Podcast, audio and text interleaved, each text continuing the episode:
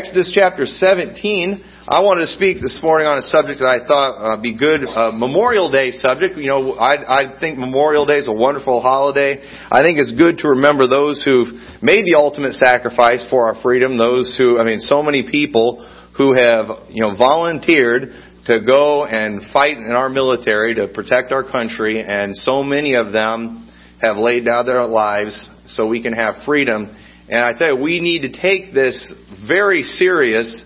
Uh, we need to think about the things that they've done. We need to think about why we're able to celebrate the freedom we that we have, and we ought to appreciate those. And I heard a lot of stories this week that were very disturbing about people who went and desecrated uh, different memorials for like the Vietnam Memorial and a few other ones. And it's ridiculous. We, our country, is just getting overrun with people that just don't care about the sacrifices that people have made, and that not and not only do they just not care, but they're just flat out disrespectful to it. And I do. I think it's a shame, and I really think one of the reasons we have the problem that we're ha- the problems we're having in our country, and even in churches today, it's not because we're not remembering those who sacrificed for us.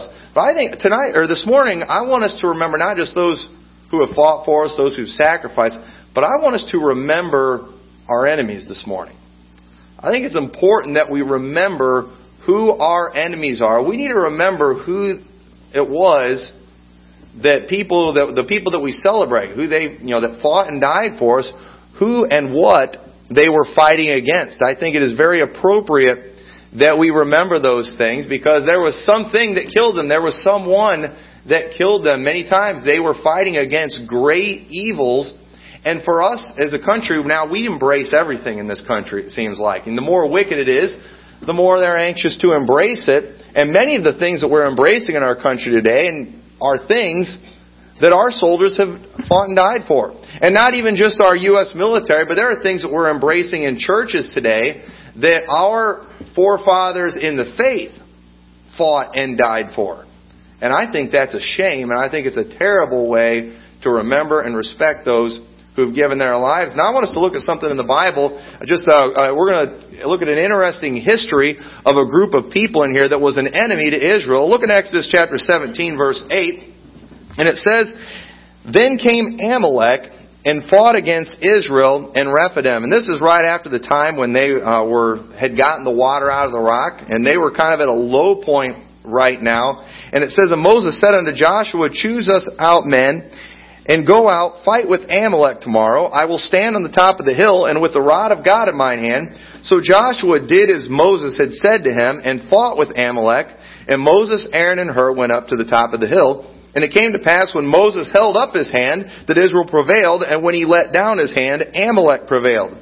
But Moses' hands were heavy, and they took a stone and put it under him, and he sat thereon, and Aaron and Hur stayed up his hands, the one on the one side and the other on the other side, and his hands were steady until the going down of the sun. And Joshua discomfited Amalek and his people with the edge of the sword. And the Lord said unto Moses, Write this for memorial in a book, and rehearse it in the ears of Joshua, for I will utterly put out of the remembrance of Amalek from under heaven. And Moses built an altar and called the name of it Jehovah Nissi, for he said, because the Lord has sworn that the Lord will have uh, the Lord will have war with Amalek from generation to generation. Now, an interesting thing here, you know, Israel had a lot of enemies that we read about in the books of Exodus, Leviticus, Deuteronomy, and stuff. But this group here, Amalek, in this story, the Bible doesn't give a whole lot of the details of what happened during this war, but we see some more details later.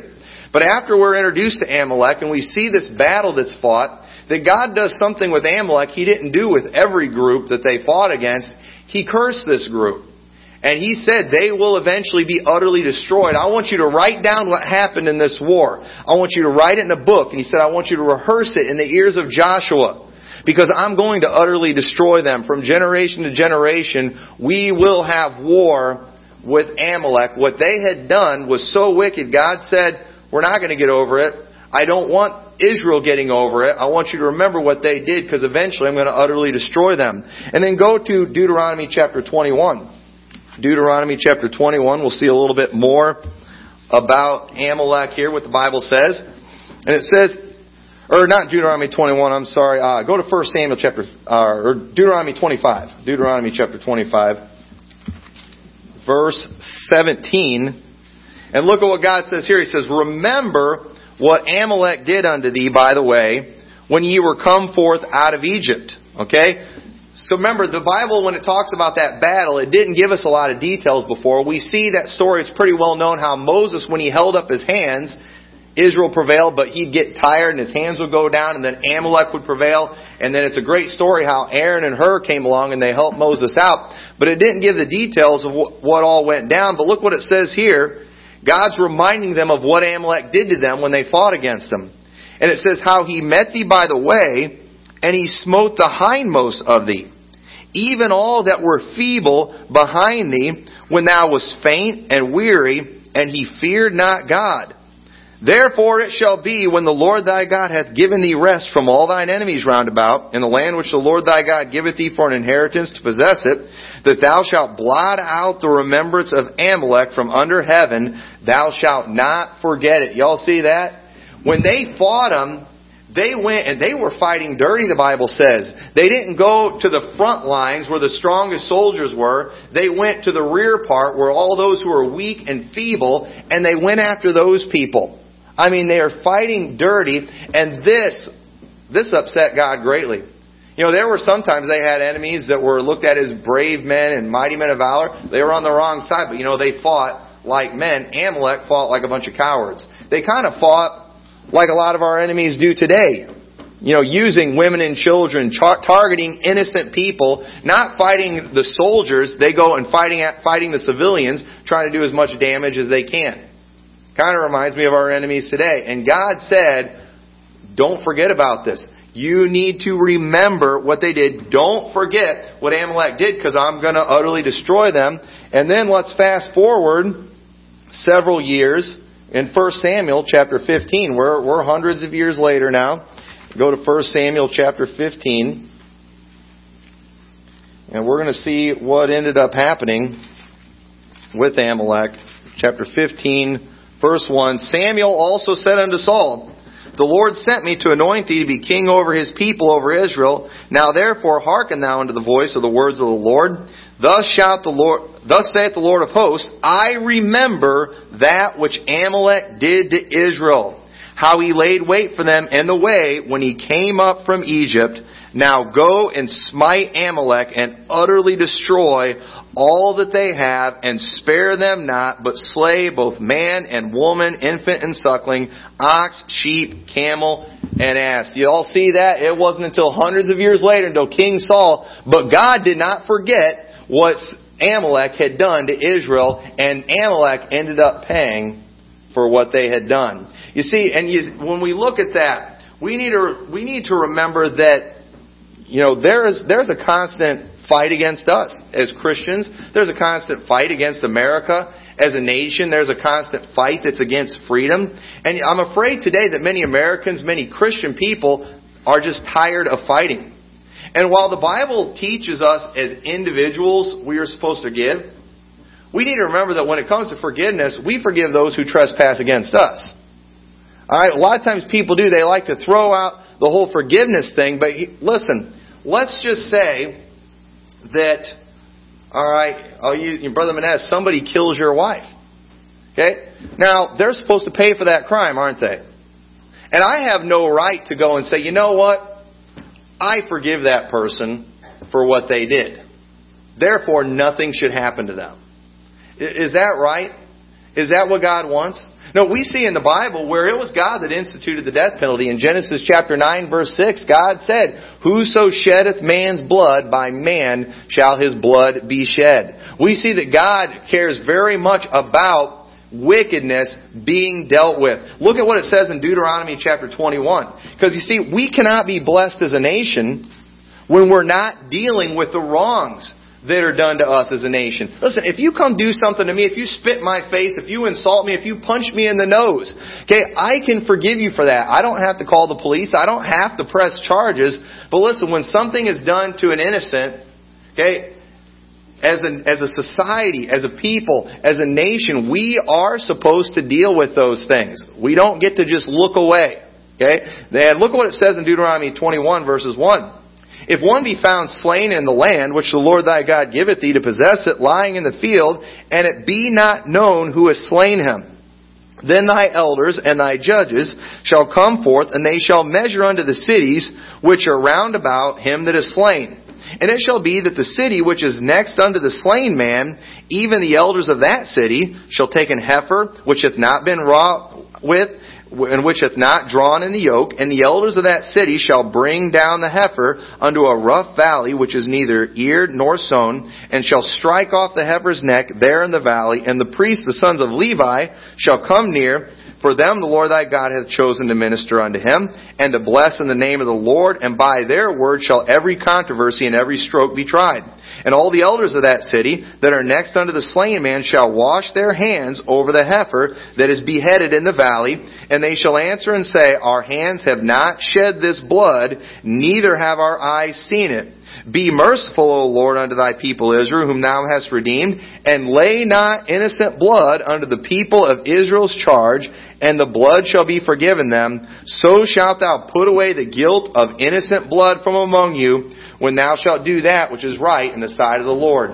Y'all, I don't know if y'all caught everything in there, but it was very clear that when somebody killed somebody, they were to be put to death. Okay? For Israel to be blessed, that had to be paid for. But what if we don't know who killed a person? What if we find a body somewhere and we can tell they've been murdered and there's no witnesses, nobody saw what happened? What do we do? And God told him very clearly, you find out what city he's closest to, where the body was found, and that city, they're going to take charge, they're going to take one of their heifers, they're going to sacrifice it there, the priests are going to wash their hands over that blood, and they're going to do that basically just saying, Lord, we don't know who did this. Lord, please forgive us. Do not allow innocent blood to corrupt our land. Lord, we don't want to have to pay for the shedding of this innocent blood that is taken care of. Lord, we don't know who did it. And that was what and God would forgive them in that case where they had no idea who did it. You say, what's the big deal? Well, it was a big deal because when some a wrong is done to somebody, it needs to be dealt with. As a nation, we have got to remember that, and we need to remember some of the things that have been done to us as a nation, some of the things that have been uh, done to us as Christians. We cannot forget these things. Now, I want, I want you all to make sure you don't take this the wrong way, that we understand this right. What I'm talking about today is I'm talking about systems, ideas. I'm not talking so much about individuals because I'm going to name some groups today and you might know people that are in these groups. I'm not talking about individuals, okay? I don't, I don't hate, think we ought to be hating any individuals, but let me tell you, there are some groups, there are some systems, there are some philosophies and ideas that I believe that we ought to hate. When we look at when we look back in our history, we can see a lot of different enemies that we've had that were clearly evil, evil enemies. You think about the Nazis, okay? I think it's okay to hate Nazism. All right, but you know what? My wife showed me a picture the other day that she she saw online of a young Nazi soldier in a foxhole. I mean, just bawling like a baby. And in the picture, it looks like he's wet his pants, and I, I, I mean, it's, it, it was really a sad picture. And I got to think about when I was looking at that, you know, a lot of those soldiers were probably fairly decent guys. Okay, but they were just doing the things they were told to do by some very wicked people by a very wicked philosophy, by a very wicked system. And I, you know, and what, when I saw that picture, even though the guy had a swastika on his arm, I felt sorry for him. You know, I, I kind of had some compassion for him. But let me tell you something. It only made me hate Nazism even more. Because they took their soldiers to go fight places they shouldn't have been fighting. These guys many times were just following orders that they didn't want to follow. These were husbands, you know, sons, brothers that had to go and die terrible deaths for a crazy man. And you know, many of our enemies that we've had are like that. Many of our enemies today, you know, as individuals, they don't really know better. You know, if, for example, in Islam, okay, the, the, we're fighting a war against radical Islam today. That is, and it's absolutely wicked, the things they're doing, the things that they are teaching. But you know, I think it is completely appropriate to hate that philosophy. But you know, when I see a Muslim person, I don't automatically hate that person. I think we can, I think we ought to love that person. I think we ought to try to give that person the gospel. But let me tell you something. If they start pushing that philosophy, if they start pushing the hatred, we need to fight against that. Do you realize our soldiers today are dying fighting against that type of philosophy? And I don't think we have to just stand there and let people come and promote that idea. Because you know what? That is a wicked idea. I hate that idea. I hate that philosophy. And I think we ought to stand against it because that philosophy is what's inspired the murder of millions of people. And we are allowed to hate that. We should hate that. We need to remember what that type of thinking has done. We need to think about the damage that has been caused by that. Think about those who've died for it and not embrace it, not accept it. You know, I'm not going to go and join up in one of these ecumenical things where we get together with a bunch of false religions and false ideas and all hold hands and sing kumbaya. It's not going to happen. Too many people have fought and died fighting against that philosophy, and why would I advance it? Why would I promote that? I want to remember those who sacrificed, and one of the ways I can remember is remembering the enemies that they fought against, that killed them. I'm not going to forget those things, and I don't think we ought to. And we need to remember that our grudges, they're not with people, but they're with systems. They're with ideas that are evil. And one, and just a few groups I want to mention today. Remember, I'm talking about systems. I'm talking about ideas. I'm not talking about individuals. If you know an individual that falls in this category, I don't hate that person, you should not hate that person, but you ought to hate that system, that idea they're involved in. And you, you know, I hate, I hate big government. I, I do. I hate big government. You know why?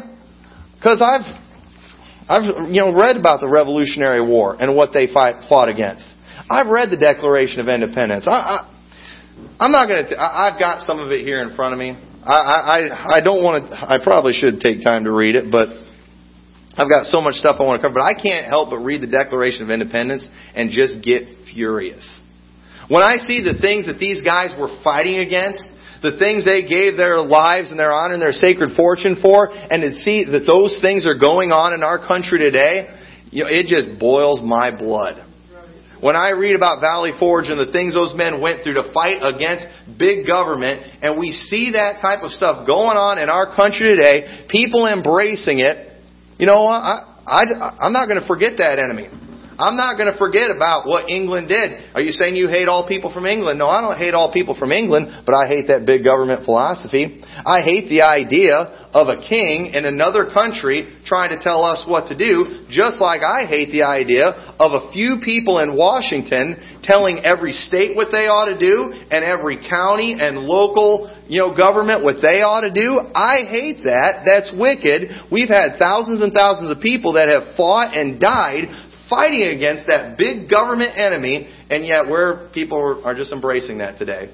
I'm sorry, I hate it. I hate it. It makes me sick. We need to remember why we separated from England.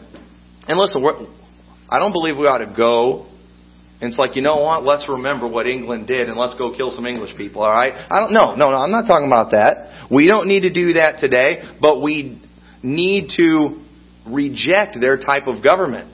We need to reject the morality over there. We need to reject the godlessness that's going on over there. I just get furious when our politicians start trying to promote, you know, uh, you know, a new bill that they're trying to pass, and then they'll start saying, "This is what they're doing over in England. This is what they're doing in all the European countries." This, I don't care. If I liked what they were doing over there, I would move over there. But I don't. We fought against that, and so don't use them as an example. Unless you're using them as an example to say, this is why we're not going to do that. Hey, this is what they're doing in Europe. Europe's going down the toilet fast. Let's not do that. That's the way we ought to think. That's the way our ideas ought to be. And I hope I don't make anybody mad here, but I'm just going to tell you right now, alright, don't get mad at me. Remember, I don't hate individuals, but I, I hate the Republican and Democrat Party. I do. They make me sick. Oh, are you, are you saying they're all bad? No, listen, there are some good people good, well-meaning people that go into there hoping they're going to do some good and accomplish some things, but then they get corrupted by those that wicked, wicked system on both sides. I'm telling you, it, it makes me sick. We need to remember some of the things that they've done to this country. You know, we were talking about this yesterday. I don't understand why about 90 some percent of black people always vote Democrat. Do you realize it was the Democrats that tried to keep them in slavery? It was the Democrats that tried, that fought against them integrating into society. It's always been the Democrats that have fought against them. It was the Democrats that ended up promoting the whole, you know, instituting the whole welfare system that has destroyed them. If you go into the cities where it is most difficult for black people, it's places like Detroit and Chicago that are completely run by Democrats. And they, for some reason, they keep voting for them. Hey, why don't you look back at your history and remember what those people have done to you, what that system has done to you, and say, you know what? enough's enough. And you know what? It doesn't stop with the Democrats, the Republicans too. The Republicans, I'm telling you, it's, it's, you know, we need to remember they've done absolutely nothing to help. They've compromised with Democrats. They've done nothing but expand the power of government. They've expanded spending. I mean, they, and then they pander to us and every election year, talking like they're so pro-Christian, pro-freedom, pro-gun, pro-everything that we're for, and then they, we, they elect him into office because the guy says God bless America and he's acts patriotic and wears a lapel, you know, American flag on his lapel and stuff, and and then they don't do anything except compromise, and we just go and Christians keep voting for him. Well, who else do we have to vote for? There's there's other people out there. There, you know, I'm, I'm praying in this election that maybe we'll see a third party arise, and not not some of the third parties they're talking about. But I mean, you look at who our selection is going to be for the president this year. We ought to be embarrassed. I mean, we ought to be disgusted that these two systems, these two parties, look at what they have produced. Look at those two choices, and you know what? We ought to throw up. And we ought to we ought to remember the things they've done. We ought we need to remember what this system has caused and say, you know what? I don't want any part of it. I want nothing to do with it. Yes, good people enter into those parties thinking that's what they have to do. They are well meaning, they have big ideas, they want to help, but they get corrupted every time. And it makes me sick, and I, I don't want to forget those type of things. I want to, I want to remember when John McCain was running for president, I remembered some of the things that he stood for and some of the things that he had said. I'm not going to forget that. We need, we, sh- uh, we need to remember these things. We need to remember the way these people vote. We ought to pay attention to their voting record. We ought to pay attention to the people that they associate themselves with and that they link arms with. And it ought, when they do, when they compromise, it ought to destroy them politically. They shouldn't get another vote. And I would, I, I would love it if anybody with a Republican or Democrat name didn't get a single vote.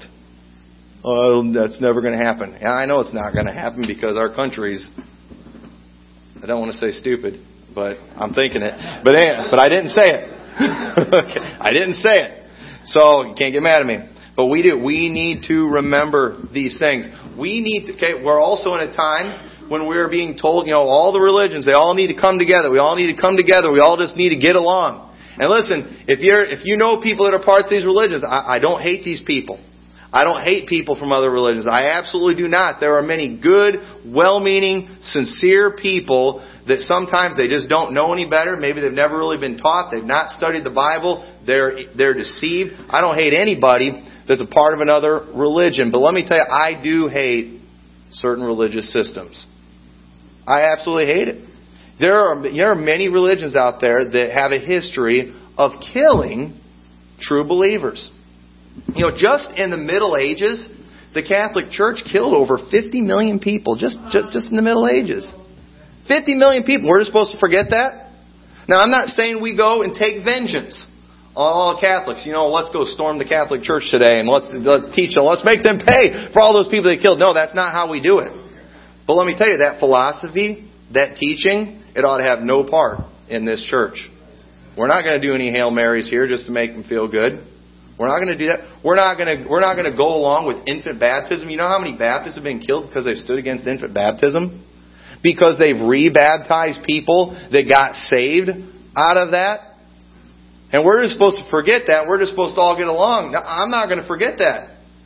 I'm going to remember those who sacrificed, those who died. You know, thank thank the Lord. I, I've not had to see anyone executed for anything like that. I don't know anybody personally, but let me tell you, I've read the history, and if it was me, if it was me that was being tortured, if it was me that was being killed, if it was my children that were being killed by that type of system, I would hate to think that maybe years later that others who claim to believe the way I do would be linking arms with groups like that. You know, would be joining up with the Pope in his attempt to unite the religions. I think we need to reject that. We need to reject that kind of that type of system. We need to hate that. You know, the, the Catholic Church, for example, they killed many people just to keep us from having an English Bible. Do you, this King James Bible we have, you have no idea how many people died trying to get the Bible translated into English. It was fought against, and I mean, they did everything they could to fight against it. They killed many people, many people thrown in prison. You read the stories about men like William Tyndale. I mean, and the sacrifices that he went through just so we could have the Bible in English, so people could go to church and they could hear the Bible in English instead of Latin that they didn't understand. And I'm telling you, and this King James Bible is what brought us out of the Dark Ages. Because all of a sudden, people who were sincere, who were well-meaning people in the Catholic Church, they, they, they wanted to do right. But they didn't know because they weren't able to read the Bible. And then all of a sudden, they got their hands on the Bible. They were able to read it and see what it said. And let me tell you, it sparked a revival. And it, uh, as a result of it, we had the birth of this nation. And we can't forget about that, folks. We need to we need to reject that. We need to reject those who are still today trying to corrupt the Word of God, who are trying to make changes in the Word of God. We need to reject that, trying to keep us ignorant to the things of God. Hey, systems and religions have been doing that for centuries, and you know what? We need to reject that type of thing. We're to we're to keep that out of this church. Somebody comes in here and they start telling us, you know, he starts preaching and trying to correct the Bible and telling you about all the mistakes in the Bible. Man, we ought to throw him out the window. Never let never let him come back again. Oh, that that's mean. I'm sorry. I, that philosophy, that teaching, has no place. We won't throw him out the window. But what tell you what, we're going to make him think he's going to. We're going to if he doesn't get out real fast, and because we do. We hate that. We remember those who gave their lives so we could have a Bible in our language. And that they did what they did to make sure that it was done right. I mean, and we need to, I mean, and even, you know, we like to pick on the Catholics, but let me tell you, they're not the only ones that have ever killed people for their faith. You know, Martin Luther, he's looked at as this, you know, saintly figure, the leader of the Reformation that we're all supposed to look up to and respect.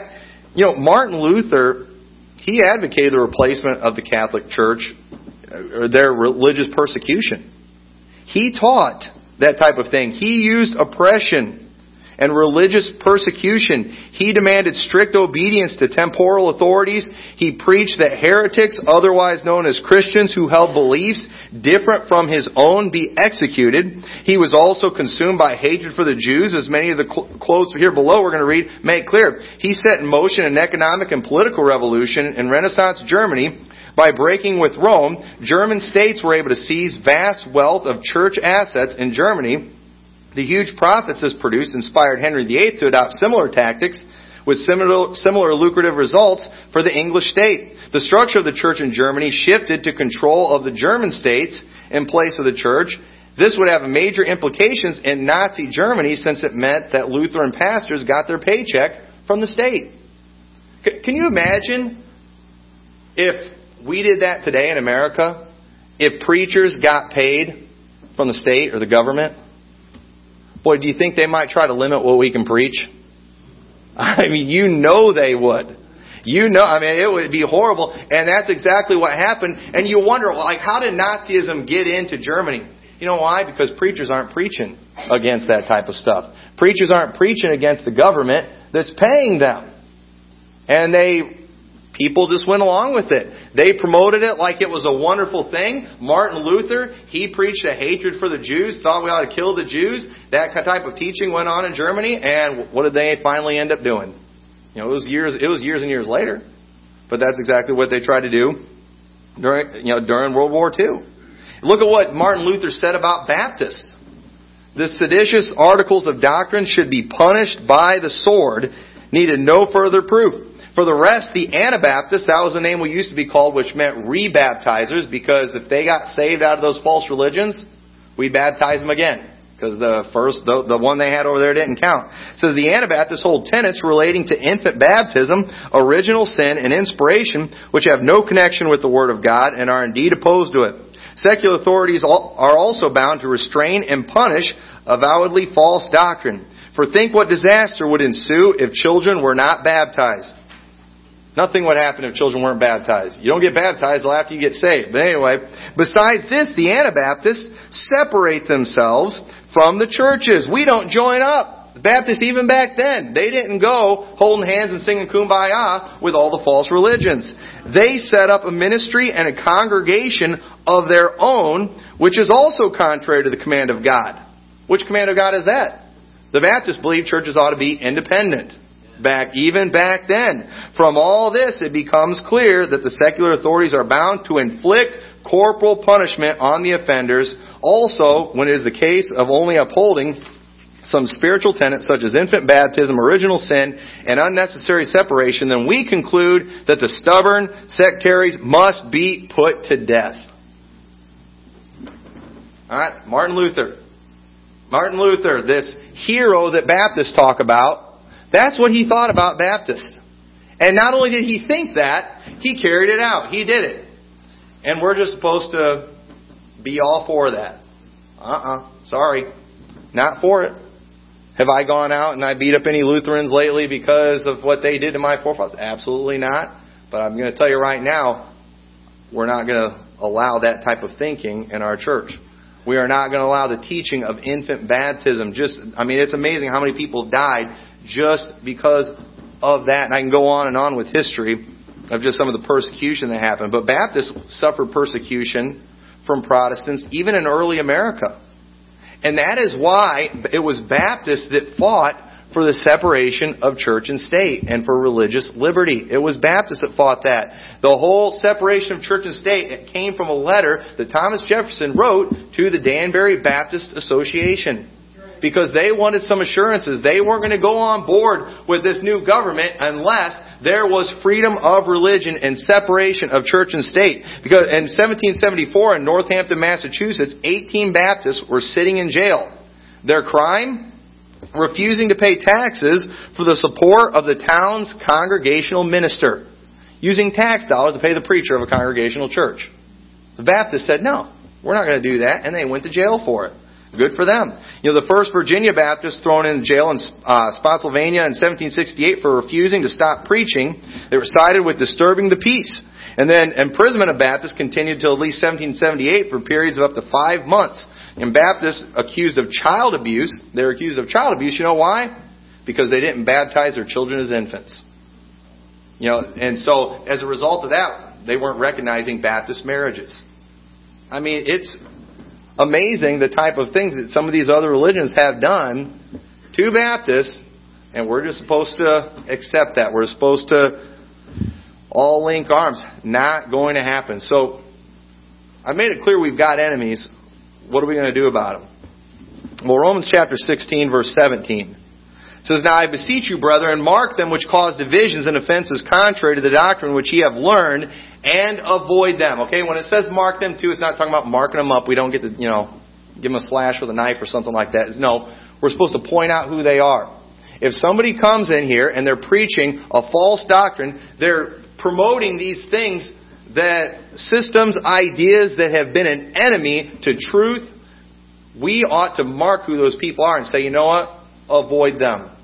Hey, y'all aren't going to have any part of this church. If you're going to bring that type of teaching in here, if you're going to go around, there's somebody in the church telling everybody, you know, we need to start sprinkling the babies to make sure they're going to heaven. I'm sorry, we're not going to do that. We fought, I know, I know you're thinking, I know that type of philosophy. Your forefathers killed my forefathers. And let me tell you something. You can either get right or you can get out. And that, oh, that's, that's, that's mean. Well, you know what?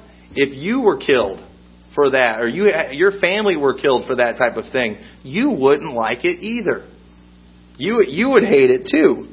You know, so we need to mark them. We need to point out who they are. We do not allow their ways in our churches one bit. 1 Corinthians 5 9, I wrote unto you in an epistle not to company with fornicators, yet not altogether with the fornicators of this world, or with the covetous, or extortioners, or with idolaters, for then must ye needs go out of the world. But now I have written unto you that not to keep company if any man that is called a brother be a fornicator, covetous, or an adulterer, or a railer, or a drunkard, or extortioner, with such a one, no, not to eat. For what have I to do to judge them also that are without? Do not ye judge them that are within, but them that are without, God judgeth. Therefore, put away from among yourselves that wicked person. As a church, we've got to keep certain ideas, certain sins, certain philosophies. We've got to keep them out of this church. We do not allow it in here. We don't go out and judge them. We don't go out and kill anybody. We don't go execute people. We don't do that type of thing. God will deal with those that are without. But let me tell you, in here, we're going to remember who our enemies are. We're going to, and when they, if somebody comes in and tries to bring these false ideas in, ideas that people have fought and died for, or to keep out, you know, to stay right on, we are not going to have anything to do with that. We should always love and care for the individual, but we should always reject, separate ourselves, and even hate the wicked systems that are destroying people. We need, we ought to hate it. There are many of these places, these religions are leading people on a path to hell, and I hate the false religions of this world because I love the people that they're destroying. See, this is not a hateful message that I'm preaching. If you care about real people, if you care about real individuals, you will hate the systems and the ideas that are destroying them. You will, you know, when you, if you care about individuals, when you hear about a Muslim man blowing himself up in a crowd of innocent people, you will have compassion on that man to think that that man gave his life in vain. He died and he went to hell because he listen to a lie. And it will cause you to hate that lie. It will cause you to hate those who are spreading those lies. And if you care about people, if you don't care about people, well then yeah, you can just go hug, you know, hug all those groups and hey, yeah, you, you keep on promoting your religion of hate. You go ahead and keep on promoting this philosophy that's getting thousands of people killed. You go ahead and keep on doing that. If I, if I hated people, that's what I would do. If I hated the immoral, if I hated the homosexual, or, or if I hated homosexual individuals and things like that, I would encourage them to continue on with their lifestyle. That way they could die of the diseases and the STDs and the suicide because, you know, of their depression and things they go into. I would encourage them to continue on their path that they're on if I hated them. But when you love them, you're going to tell them the truth. You're going to take a stand against that type of thing. That's what real love is. And as Christians today, we need to remember we don't kill the enemy. Okay? We try to convert the enemy. But sadly, because Baptists have gotten so soft, not only are they conver- not converting the enemy, but they're getting converted to the wrong side in many cases. And we can't let that happen. Too many people have stood, who they've fought, they've died, and as a as a church and as a nation, we the best way that we can remember those who have given their all, given their lives for us, we need to remember who and what they were fighting against and never forget what they've done. Never let it go out of our minds. Rehearse it in our ears. And anytime that type of thinking, that type of talk rises up, we ought to shut it down and say, I'm going to have no part in that. Because I do, I love those. And I respect those who died for me. And I don't want it to be in vain. I would be doing them a huge disservice. I, I mean, we ought to be ashamed of ourselves as Americans when we compromise and when we give in with enemies that our forefathers died fighting against. And so I hope you will do that on this Memorial Day, that you will, you will remember those who fought and died and remember our enemies. Remember who they were fighting against and let's never, never forget them. So with that, let's all stand together.